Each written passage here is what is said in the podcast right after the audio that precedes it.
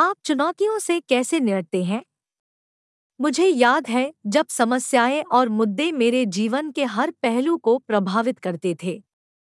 कोई अप्रत्याशित खर्च, मेरे किसी बच्चे के साथ कोई समस्या या काम से संबंधित कोई घटना। इस पर निर्भर करते हुए कि मुझे क्या करना चाहिए था, ये समस्याएँ मेरे जीवन के प्रवाह में असुविधाएँ या काफ़ी विचलन पैदा करेंगी। और निसंदेह इससे और अधिक समस्याएँ पैदा होंगी। इसके तुरंत बाद मुझे अपनी पत्नी और अच्छी तनख्वाह वाली नौकरी खोने जैसी जीवन बदलने वाली चीज़ों का सामना करना पड़ा। मैंने यह सीखना शुरू कर दिया कि सब कुछ दुनिया का अंत नहीं है, भले ही ऐसा महसूस हो। आखिरकार मुझे समाधान खोजने की कोशिश करते समय समस्याओं से निपटने के बेहतर तरीकों का एहसास हुआ। उसके बाद मैंने पाया कि शांत और केंद्रित रहने से बेहतर और तेज समाधान निकलते हैं। जीवन एक खूबसूरत यात्रा हो सकती है, लेकिन इसमें कुछ चुनौतियाँ भी होती है। चाहे वे अजनबियों से आए हों, परिवार के सदस्यों से या सहकर्मियों से, यह याद रखना महत्वपूर्ण है कि जीवन आपके सामने जो कुछ भी लाता है, आप उससे हमेशा बड़े होते हैं।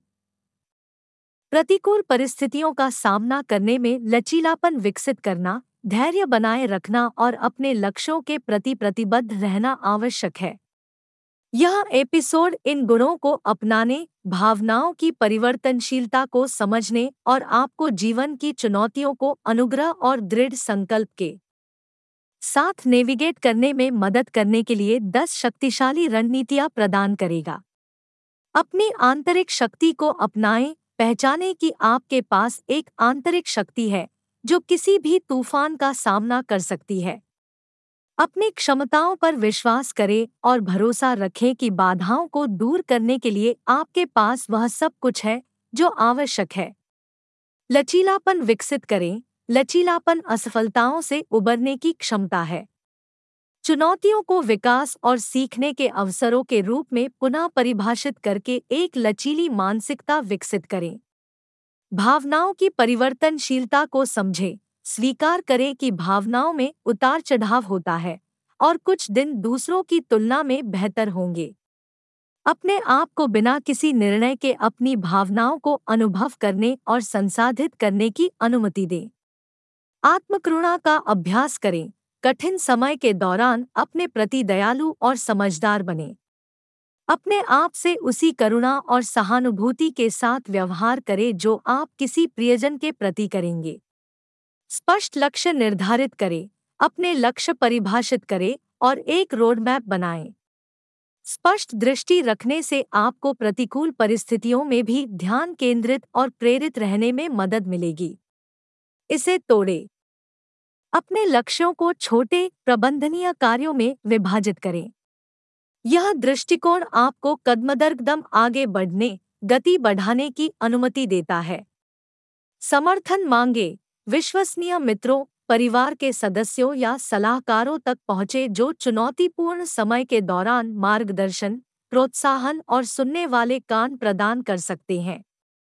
माइंडफुलनेस का अभ्यास करें। ध्यान या अन्य माइंडफुलनेस तकनीकों के माध्यम से माइंडफुलनेस विकसित करें। यह अभ्यास आपको उपस्थित रहने, तनाव कम करने और स्पष्ट निर्णय लेने में मदद करता है। विकास मानसिकता विकसित करें। विकास मानसिकता अपनाएँ। यह मानते हुए कि चुनौतियाँ विकास और सीखने के अवसर हैं। इस विश्वास को अपनाएँ कि आप सुधार कर सकते हैं और नए कौशल विकसित कर सकते हैं।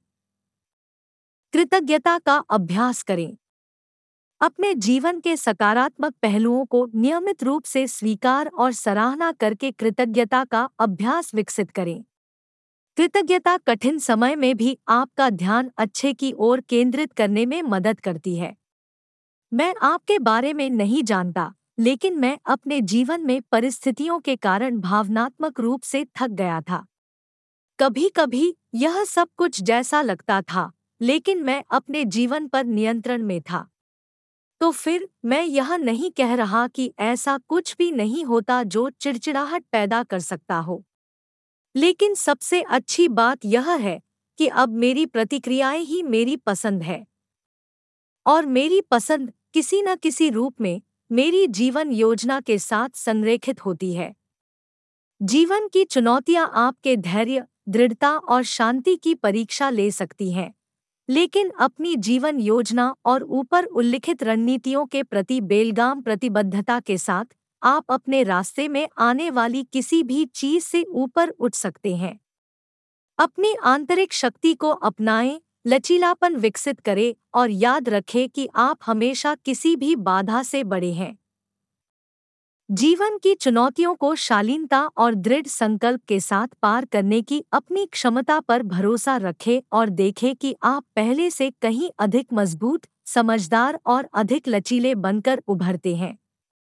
इसके अलावा, आपको कम पछतावा और अधिक शांतिपूर्ण जीत मिलेगी। हमेशा याद रखें कि आप अपना सर्वश्रेष्ठ संस्करण बने। इसी तरह खुद से प्यार करें। आप अकेले नहीं हैं। आप प्रासंगिक और योग्य हैं। उसके बारे में कैसा है?